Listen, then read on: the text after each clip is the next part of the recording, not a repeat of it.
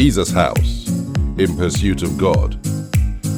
Discovering purpose, maximizing potential, impacting lives. This message is being brought to you from Jesus House London. God bless you.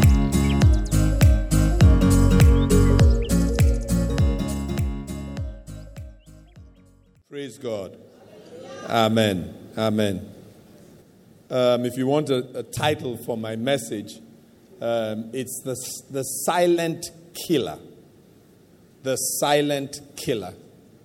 Sometime in 2014, I think it was, um, I was rushing off to a meeting um, and a whole, uh, just, a, just a, another hectic day. And I rushed into the lounge um, here in church. And um, Doc was sitting with my wife, Shola, um, and he was doing her medicals, and uh, he was taking her, her blood pressure. Because the truth is that Doc is our resident doctor. even, even since he stopped practicing as a consultant, he's my first go to for anything medical in our family. Because he's a brilliant doctor. Um, that's the truth. Um, anyway, so as I rushed in, as I rushed in, they said to me, Shola said to me, oh, no, Doc said to me, oh, we should take your blood pressure. And they laughed.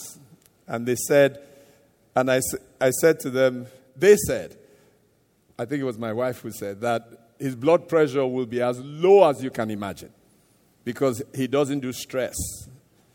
I don't do anxiety. I don't do worry. In the last 30 or 40 years, I can remember maybe two times that I have been worried. Um, maybe two. Because I just don't do worry. You know, people say they can't sleep because they were anxious about anything. I sleep. They say they can't eat because they were troubled when there's trouble, I eat, I eat, I eat the best. So I just don't do that. That's, I'm just blessed in that regard. So we, they laughed about it. And then Shola said, the only time his blood pressure might rise is when he's watching Chelsea. Yeah? That, that's about the only time when those guys are not doing what they should do on the field. But, but, but Doc, as I came out, said, no, let him do my, let him take my blood pressure. He had all the gadgets out. I said, Doc, I'm rushing off. I'm rushing off. He says, No, let him just take it. It won't take, it won't take long. And so I sat down reluctantly. And they told me, be still, all that stuff. And I just wanted to get out of there. I thought, you know, this is a waste of time. He took the first reading and he said, Let me do a second one. Then he said, Let me do a third one. And then I noticed that Doc is one of those people that you can't read him if you want if he doesn't want you to read him. But even with Doc, I noticed that there's something that's not quite right. He took the fourth one and he said to me, You need to go to a hospital now. I said, What do you mean by that? He said, You need to go straight to a hospital. I said, But I have this meeting. He said, Forget the meeting. You need to go straight to a doctor, not to a hospital now. I said, What's going on? He said to me in the way he calls me, Oga, say, Oga, you should not be walking around with what I'm reading. I said, Really? He said, Yes. He said, Straight to a hospital. Anyway, cut a long story short, went. They took my blood pressure again. It was ridiculously high. And they instantly put me on medication. Um, and so since then, 2014, every day I wake up, I pop two or three tablets to keep my blood pressure normal. They said to me, I said, but I don't, I don't stress, I don't worry, I don't, I'm never anxious about anything. It's just not my lifestyle. I actually enjoy life, even in the midst of challenges. And when I face challenges, somehow I don't stress in the middle of the challenges. It's just a, a grace God has given me. And they said to me, they asked for my family history. I said, Oh, yeah, my father had it. Oh, yeah, that's what killed my mother. Oh, yeah, my sisters all have it. Well, I think bar one. And I just went on and on. They said, well, it's obvious it's genetics. It's genetics. You, you just have high blood pressure. You know, they say high blood pressure is the silent killer. Because a lot of times there are no symptoms until it, is, it has entered crisis levels. Because there was I walking around thinking everything was okay. Perfectly normal. I felt okay. But unknown to me, something was killing me inside. And if not that God had arranged that situation, I, I, I probably would have just fallen down somewhere. And then, of course, we'll be binding the enemy and blaming Satan. Did you know that one in four adults in the UK has high blood pressure? One, two, three, four. One of the four has high blood pressure. One, two, three, four. One of the four has high blood pressure. One, two, three, four. One of the four has high blood pressure. Did you know that? And they say you're at risk of high blood pressure if you are overweight, if you eat too much salt and not enough fruit and vegetables, if you don't do enough exercise, if you drink too much coffee or caffeine based drinks, if you drink too much alcohol, if you smoke, if you don't get much sleep or you have disturbed sleep, so you stay awake all night, you're doing vigils. When you get to heaven, God will tell you that you should have been more wiser. Those vigils is what has brought you here. If you are over 65, if you have relatives who have high blood pressure, if you are black African or black Caribbean descent, just black African or black Caribbean descent, more likely than not, And then it says if you live in a deprived area. And the challenge with high blood pressure is that this silent killer is what it causes to happen.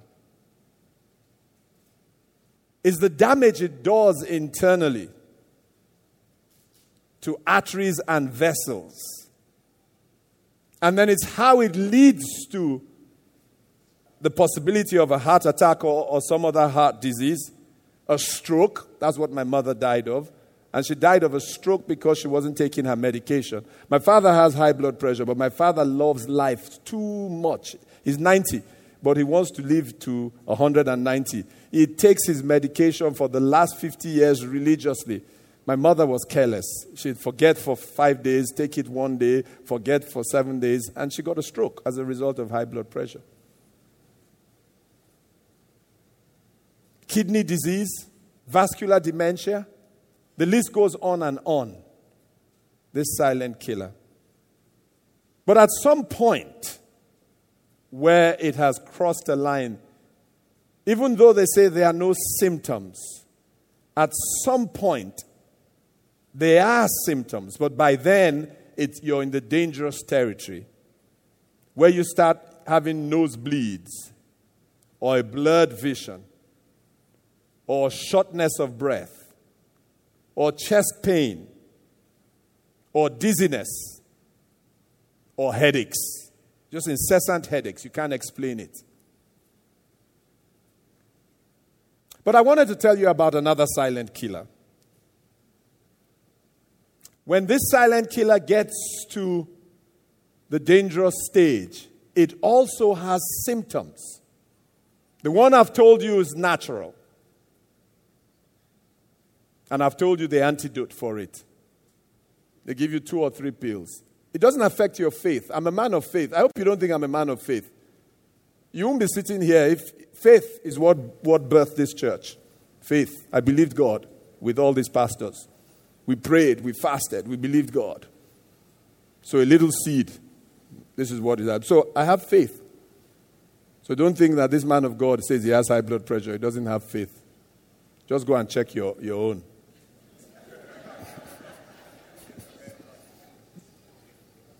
Because you know, sometimes we, we, we, we bring foolishness into Christianity. But that's natural. There's a spiritual dimension, a spiritual silent killer. And when it gets to the dangerous stage, it has symptoms. In the early stages, you won't notice that anything is wrong, but something is wrong in the same way that someone can be walking around with high blood pressure and think nothing is wrong, but something is wrong internally. I'll give you some of the symptoms of this silent killer.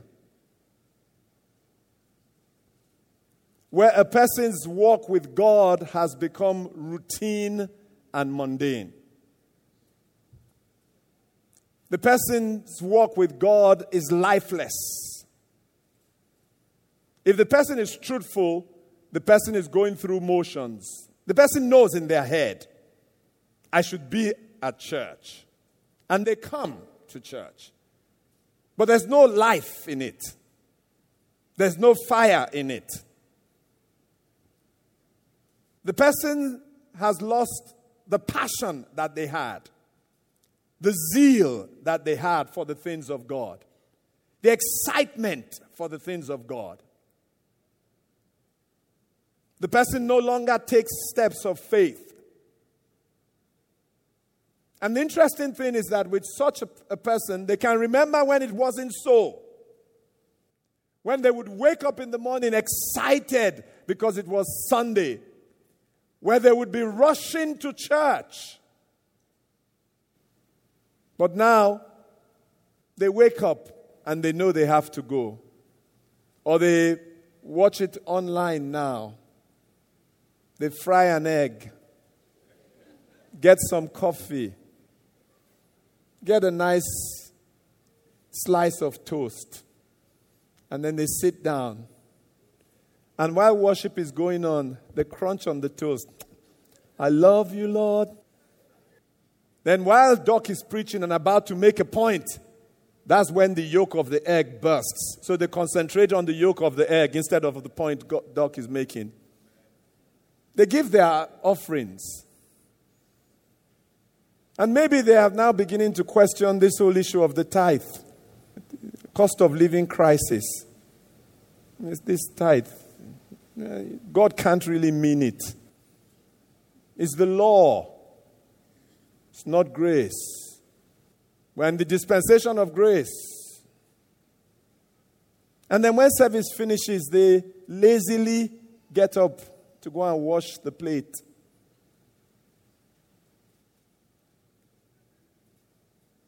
They're out on Saturday night. Before, they would have been saying, I've got to get to bed early because I have to be in church on time. But now on Saturday night, they're out. They're playing Afrobeat and they're there moving to Afrobeat. bend down low. And the next morning they wake up and they're, I'm tired.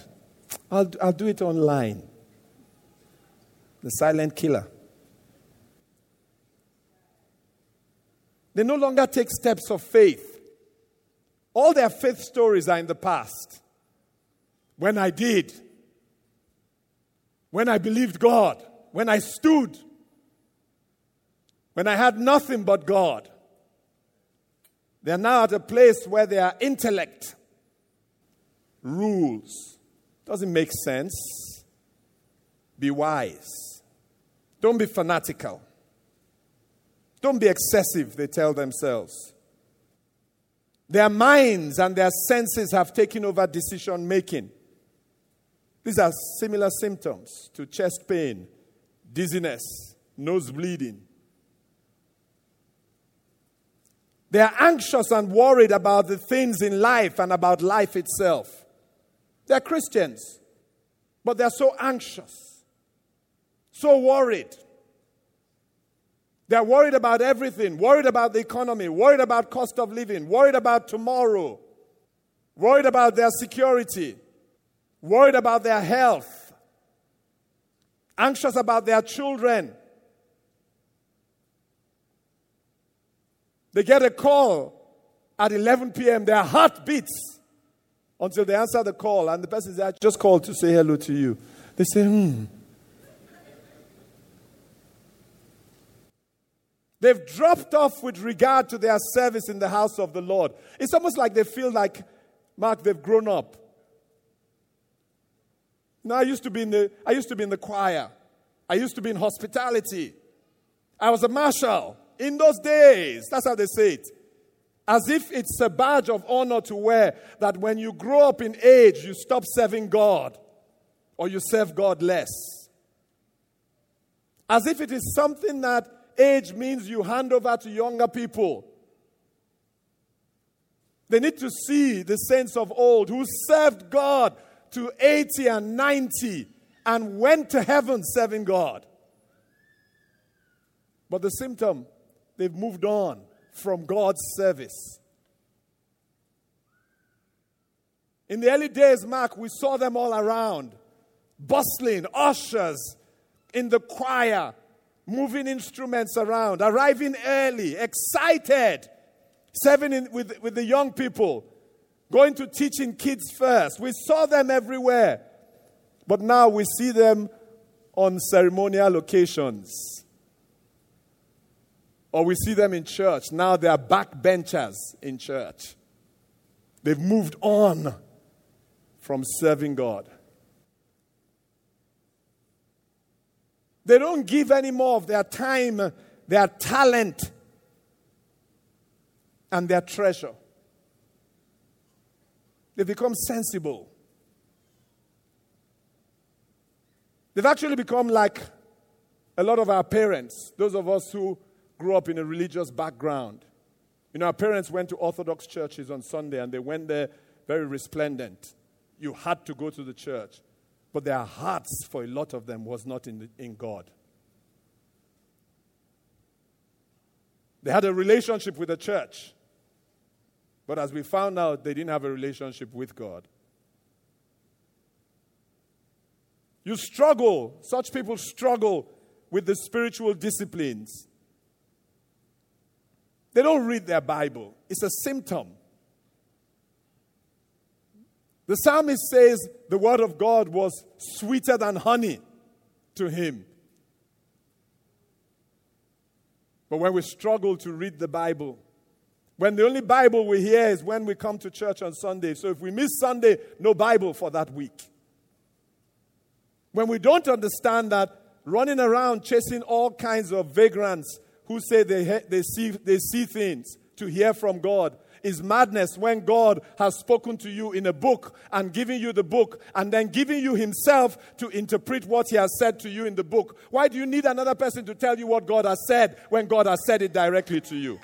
Why do you need another person? People will drive, drive 70 miles. They say it's the latest man of God. I say, what's so, late, what's so latest about him? They say, Pastor, he sees. I say, are you blind? What do you need somebody to see for you for? Are you, are you an Old Testament Christian? They say hears. I say you too hear. Nine times he will hear right. One major time he will hear wrong, and that's the disaster of your life. So I don't want anybody to hear for me. Let me hear for myself.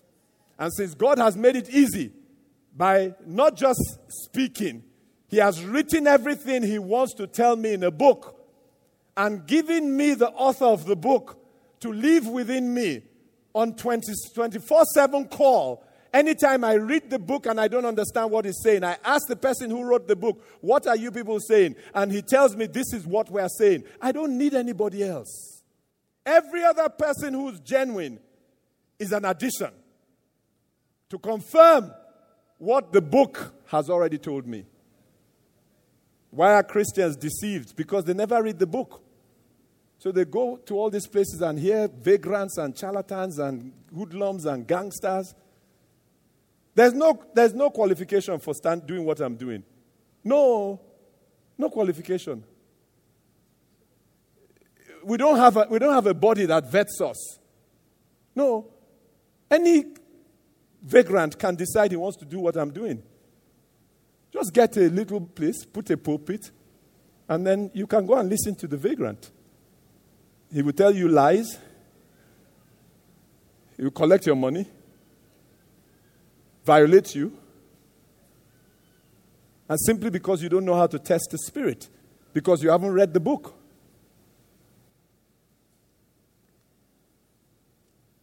You're struggling with your worship. Ray is singing, but you can't wait for Ray to finish. The words don't mean anything, these are symptoms.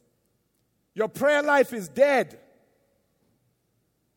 it's dull, it's routine, it's a struggle. These are symptoms. You're not excited about telling others about your faith. That's a basic. If something was not wrong, they would be restraining you not to talk everywhere about your faith. But when was the last time you told someone about your faith? They don't even know where you work that you're a Christian. They don't know what you do on Sunday. They'll be shocked if you told them you were a Christian. There's no excitement. The early church, they couldn't stop them. They, they arrested them, they beat them up and said, You mustn't talk about this Jesus. What did they do? They went back outside and they couldn't help themselves. They started telling everybody about Jesus.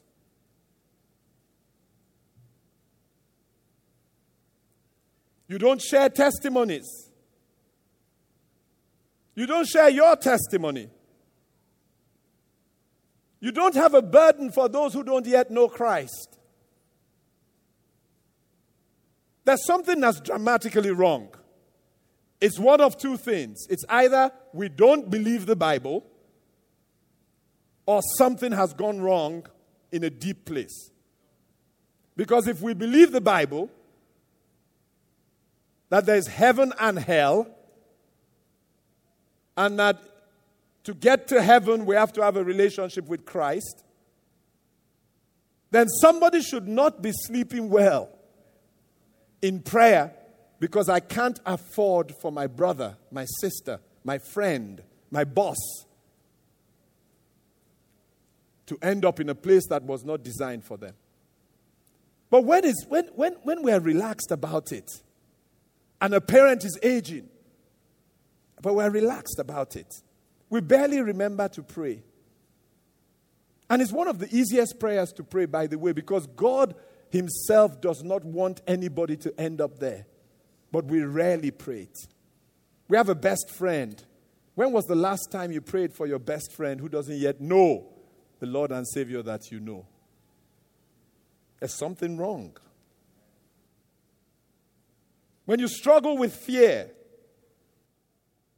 fear of the future, fear of sickness, fear of failure. The list is endless. There's something that's wrong. When you're not content with life, you want to be like the Joneses. You're constantly striving. But what you're, stri- what you're striving for is, is madness. You spend money that is not your own to buy things that you don't need, to impress people who don't care. The more you buy, the less satisfied you are. You open your closet, it's full. So much so it has become a, a death a hazard, a death threat. The clothes will soon fall on, on you and just kill, suffocate somebody. Suitcases, suitcases, suitcases. We are keeping things that we haven't used, Mark, in, in nine years. You haven't used it in nine years. Nine years. We say we are sentimentally attached to it. The house is a junkyard because of sentiment, a death trap because of sentiment. We are acquiring more and more and more. We buy the latest car. In two years, they bring the latest version we are just depressed when we drive past the latest version. Something has gone wrong somewhere. Godliness with contentment is an alien phrase. Our young children are so driven by social media they're aspiring for things that are so unrealistic. It, it's an unrealistic li- lifestyle. They want to be as beautiful as, as Jennifer Lopez. They want to have the house Kardashian has. They want to have the money that somebody has. And they're driving themselves. They're having mental breakdowns because they are driving themselves. They are getting jobs where they are slaves in the jobs. And there's no joy in life. They are working from morning till night, morning till night to buy a new Mercedes car. They get the car and their friend has a Porsche. They are depressed. They get the Porsche. Somebody bought a Rolls Royce. They are sad. They buy a Rolls Royce. Somebody's father has a plane. They are depressed. They want to be beautiful, as beautiful as all the people they see on social media. It's madness. They propose to each other, and it's a whole production. They won't come to church. They won't come to church and help us with the production in church, but they'll do production of proposal. A whole production. The whole proposal. My God, it's a production. They plan it, they plot it. They haven't gone to marriage counseling to make sure that the marriage stands, but they've gone to production meeting to make sure that the, pro- that the proposal go- gets so many likes. Madness, madness. Madness. The whole place has gone mad. So a, a young 25 year old guy has, has gone through four jobs, five jobs at 25. Say, where are you rushing to? He said, I have to make it. I say, at 25, what are you making? You've done five jobs at 25. What are you chasing? Why weren't you in church? I, I had to go to work. Don't you tell them in work that you're a Christian? It's a sickness. You find loving others challenging. Just can't love people. Be truthful to yourself. This auntie is a problem. This brother is a problem. This cousin is a problem. You quarreled with that friend. You're not close to this one. You say Jesus House is not a friendly church. No. Make yourself friendly. We'll come to you. When we came to you, we, we ran away because you're, you're a problem. You are the problem of Jesus House. That's why it's not a friendly church. I have no, no problem with friends. No, I have no problem with friends. There are too many. Ask my wife. I'm saying, how can I manage all these friendships? But it's because I'm a friendly person. You be a friendly person. You step out and love. Step out and think about someone. Be sacrificial, considerate. Give it up for someone. You don't have joy. The characteristic of us as Christians, they used to call us happy, clappy people. That's what they used to call us. It was a derogatory term, but one I received with joy. Now, let me be happy, clappy. With cost of living crisis, happy, clappy. Inflation, happy, clappy. NHS challenges, happy, clappy. But look around the church today. We don't find happy, clappy people anymore. The joy of the Lord is our strength. That's who we were. People were attracted by it. Why are you always smiling? Why do you always have a positive outlook? But now we've succumbed to the sickness of the world.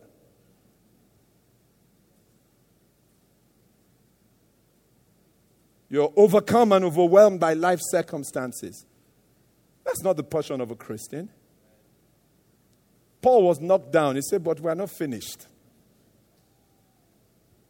You struggle to obey the word of God. It's a struggle. You just struggle. You promise God, you fail. You promise God, you fail. It's a pattern. Even you are used to the pattern. As you're promising Him, you're plan, already planning the repentance. Because you know failure is what, what, what attends your footstep in that regard. So, what is this silent killer? These are symptoms. And be truthful to yourself. In the same way that doc and the doctors here will tell you if your nose is bleeding, if you're, you're short of breath, if you're having incessant headaches, if you're feeling dizzy, or any of those other symptoms, let's check your blood pressure. Because the silent killer might have entered dangerous territory. If you have any of these symptoms I've described, it's a possibility that the silent killer has actually entered the dangerous territory. What has happened? The central processing system has been attacked by a virus. The command center of a human being, the soul of the human being, where the mind, the will, and the intellect is, has been corrupted by a virus. In Proverbs, the fourth chapter and the 23rd verse, and if the multimedia team will help me, so, so we put all these versions on the screen.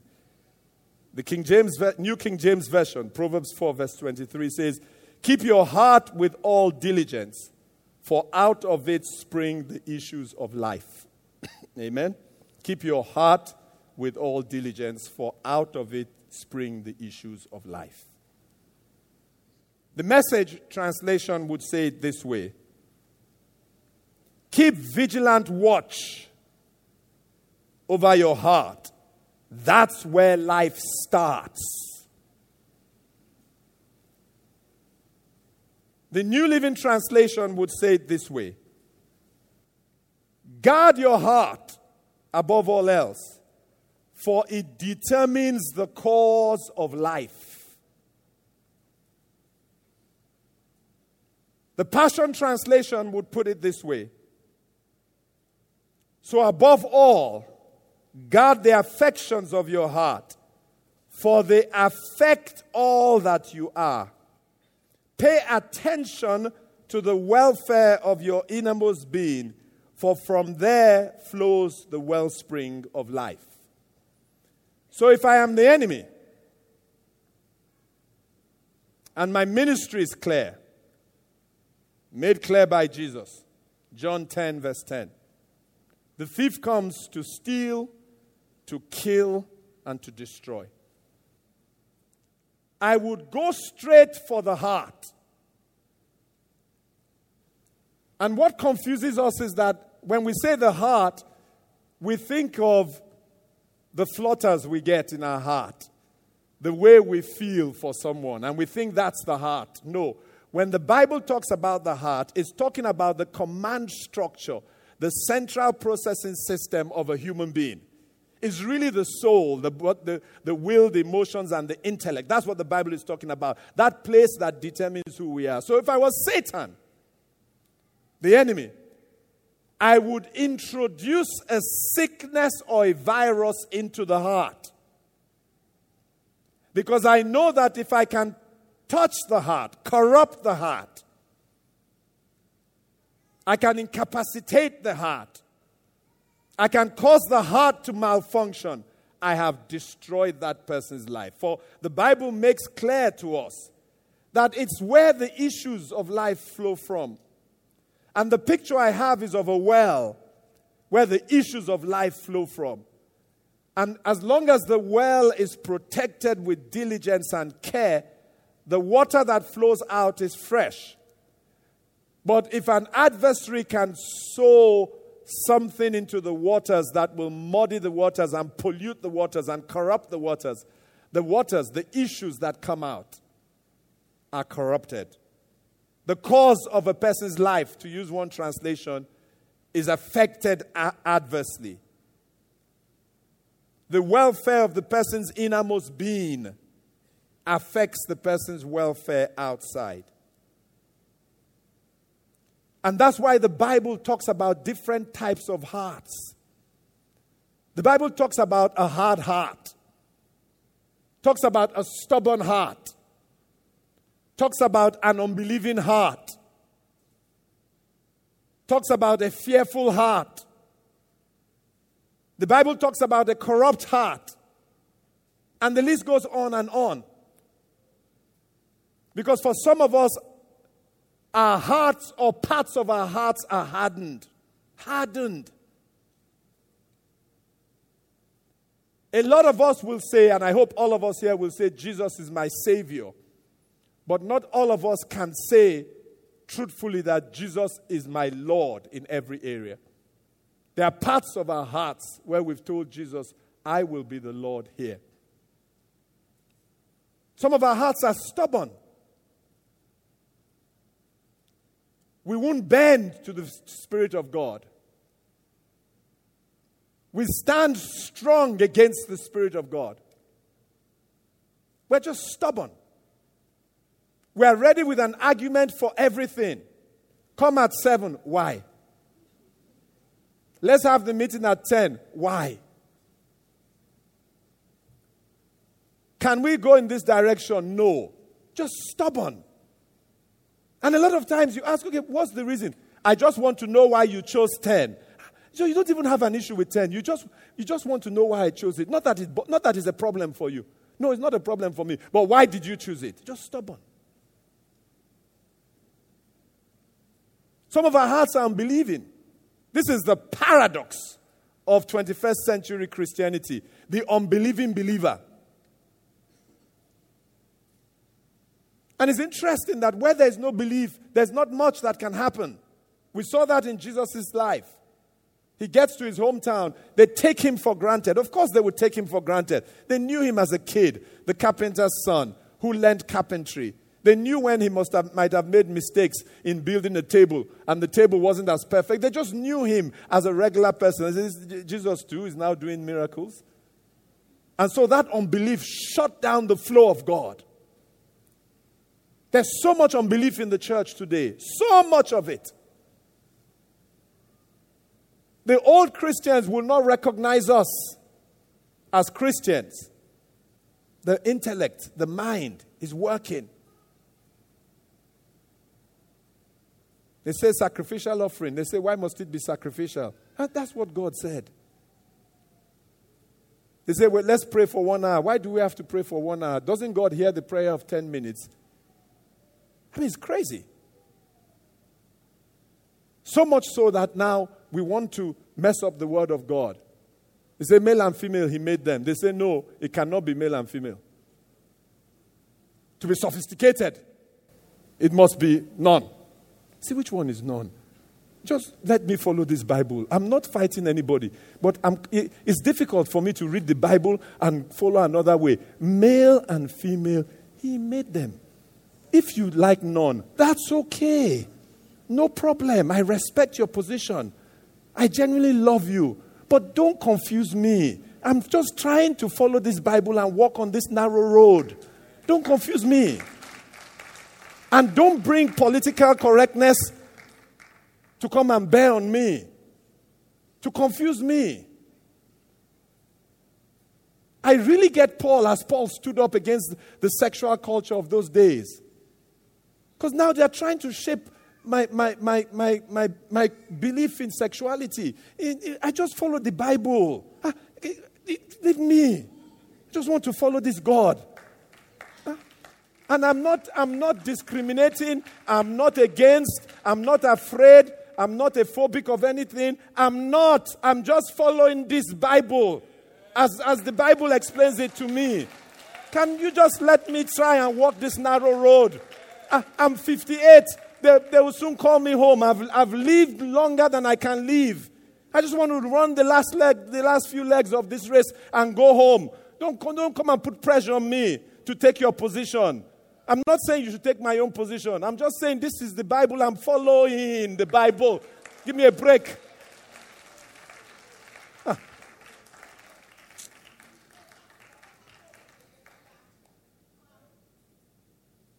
And there's a sophisticated falling away in the church in trying to please people. A sophisticated falling away. The state of the church must grieve God. And in our church is a sophisticated falling away. Some of you, I know where you started. I know the zeal. I know the passion. I know what you were all doing. Now I don't see you apart from seeing you in the congregation. And some of you, I don't see you anymore because you're at home. You rarely come to, to church. How can you forsake community? The one thing that keeps us sane is community. Virtual community is not community. It's not community. We wonder why our children can't cope mentally. They can't cope mentally because they've been deprived of community. Community is strength. But when they come home, they are playing with somebody who's, who's on a screen. What life lessons do you learn? I became tough because when I got home from school, I dropped my school bag, got the bicycle, and went out into the neighborhood. The neighborhood bully would try and bully me. Sometimes I ran. After a while, I thought, you know what? I can't run for the rest of my life. I have to fight this, face this neighborhood bully. That's why I learned to stand up to people. I climbed trees, fell, broke, an, broke a leg, hid it from my parents. I learned about pain. Not shooting somebody in a game. You say that's pain. No. Fall off a tree and scratch your knee. That's pain. You shoot pa pa pa pa pa pa pa pa virtual. You say I've, I've won. Then you think he's like no, you have won nothing. You're sitting in your house. You're drinking Kool Aid. You're you're wearing a baseball cap. That's not life. Life is out on the road, learning to build relationships with people who are not like you. That's life. So you come to church, you meet people. Church is a mixed multitude. You meet people who are not like you. You say, wow, that was a strange person. Yes. It's a hospital full of sick people, all of us sick.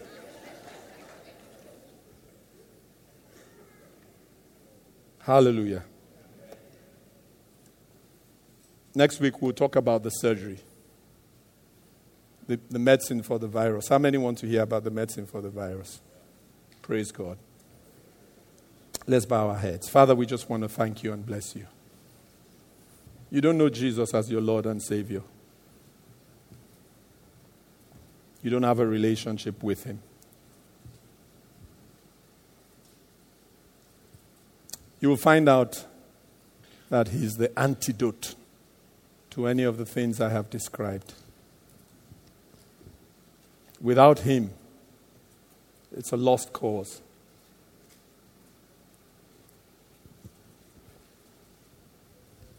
So there might be someone here, someone online, who doesn't know Jesus as their Lord and Savior. If you open up your heart and receive Him, He will come in. It's as simple as that. So someone says, How do I do that? How do I receive Him? How do I start a relationship with Him?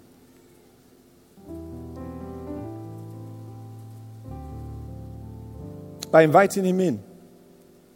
How do I invite Him in? By the confession of your mouth.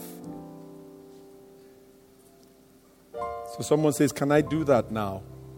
It'd be my privilege to come alongside you as you do. If you want to, He's knocking on the door of your heart. Open that door by saying this prayer with me Heavenly Father, I thank you for your Son Jesus.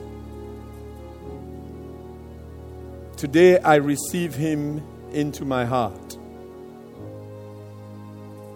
as my Lord and Savior. I give my life to Him. And I ask that you will give me the grace to live a life that is pleasing to Him. I make a commitment this morning to turn away from anything that doesn't please Him. As I commit to living a life of obedience to Him. Thank you for welcoming me into your family. I'll never forget today because I am born again today into your family. I'm now a child of yours. Thank you, Father. In Jesus' name. Amen. Amen. If you said that prayer, go on. Yes, you can celebrate. That's good. That, that's what we usually do before the virus got us. When people join our family, we're excited. Hallelujah.